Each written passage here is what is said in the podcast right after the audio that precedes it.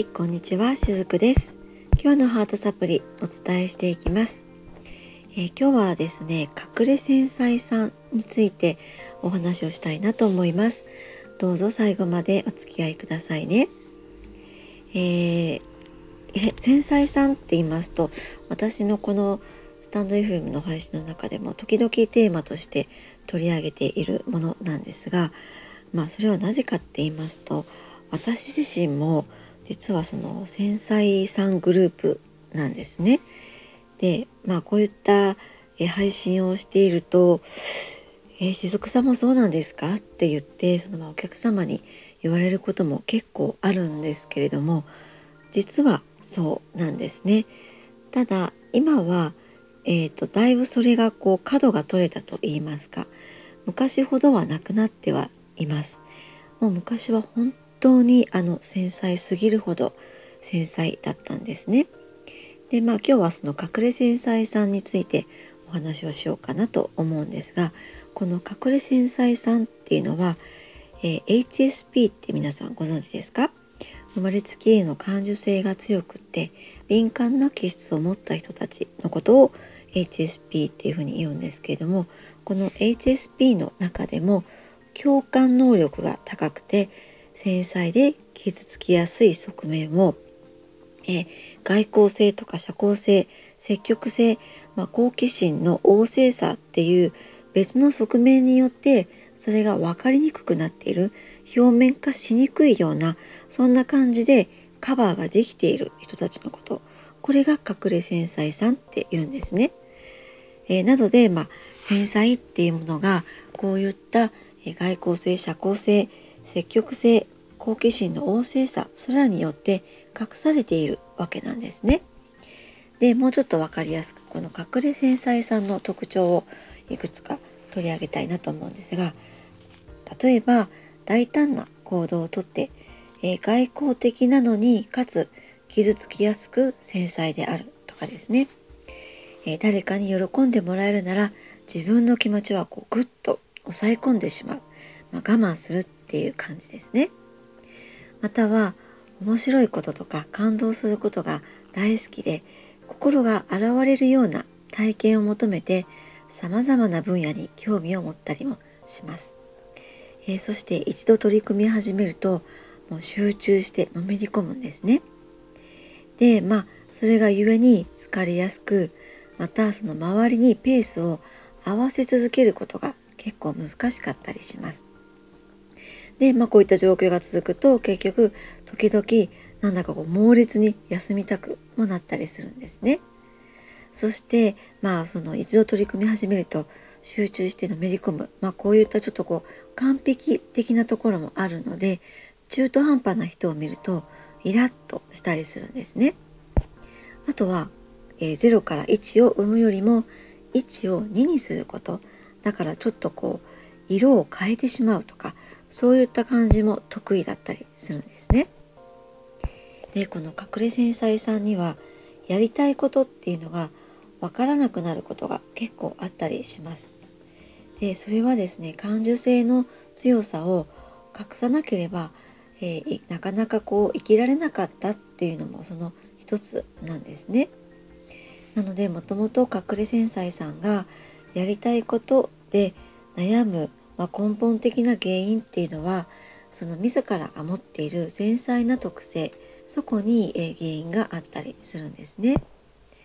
え隠れ繊細さんってですねその心っていうのはもうその嬉しくても悲しくてもすごく大きく揺らぐんですね。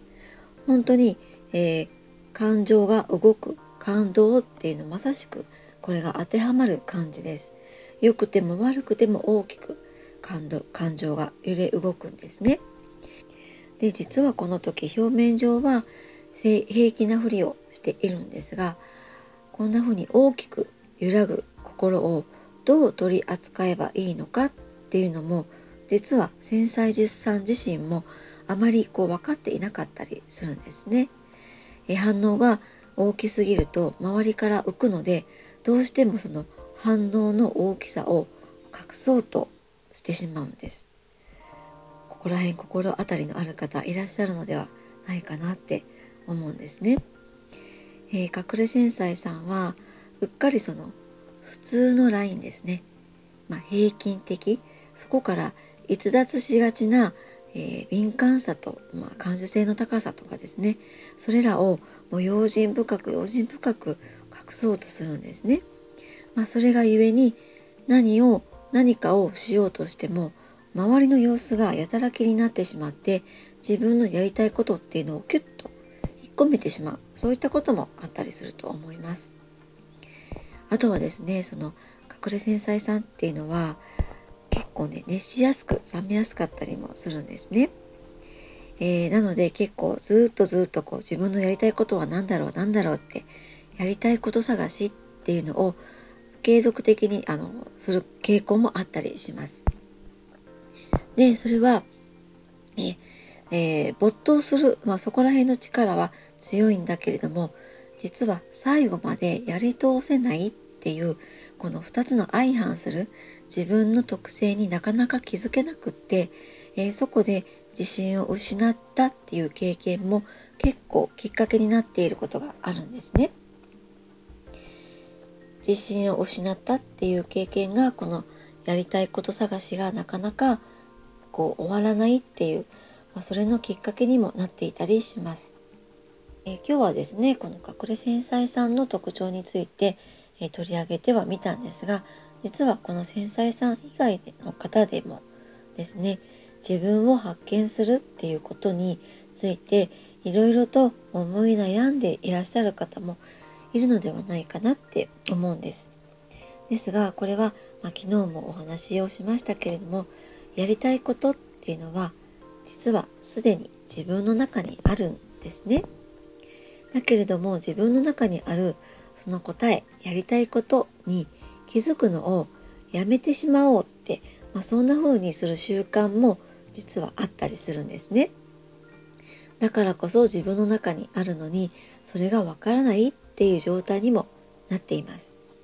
でもちろんこの答えに気づくのをやめておこうって、まあ、そんな習慣をそのまま続けることもできます。けれどもそれをここで終わりにして新しくやりたいことに気づいてやるっていう道を選ぶこともやっぱりできるんですよね。やりたいことに気づくっていうのはやりたいことをやってもいいしやらないままでもいいっていうふうにまあ、選択肢が増えることなんですよね。えー、まあ実は私自身もそうやって隠れ繊細さんだったんですよっていうふうに冒頭でお話をしたんですがこの隠れ繊細さんは単に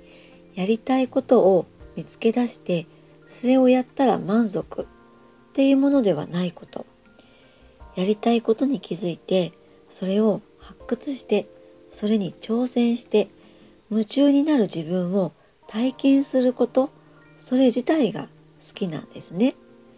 でそしてその過程にいる自分が味わえる感覚を楽しむ。でこの時はですねその中で生まれる苦しい感情とかも含まれます。苦しい状況にいる自分も楽しむ。まあ、これこそが隠れ繊細さんにとっての充実した生き方なのではないかなって思っています。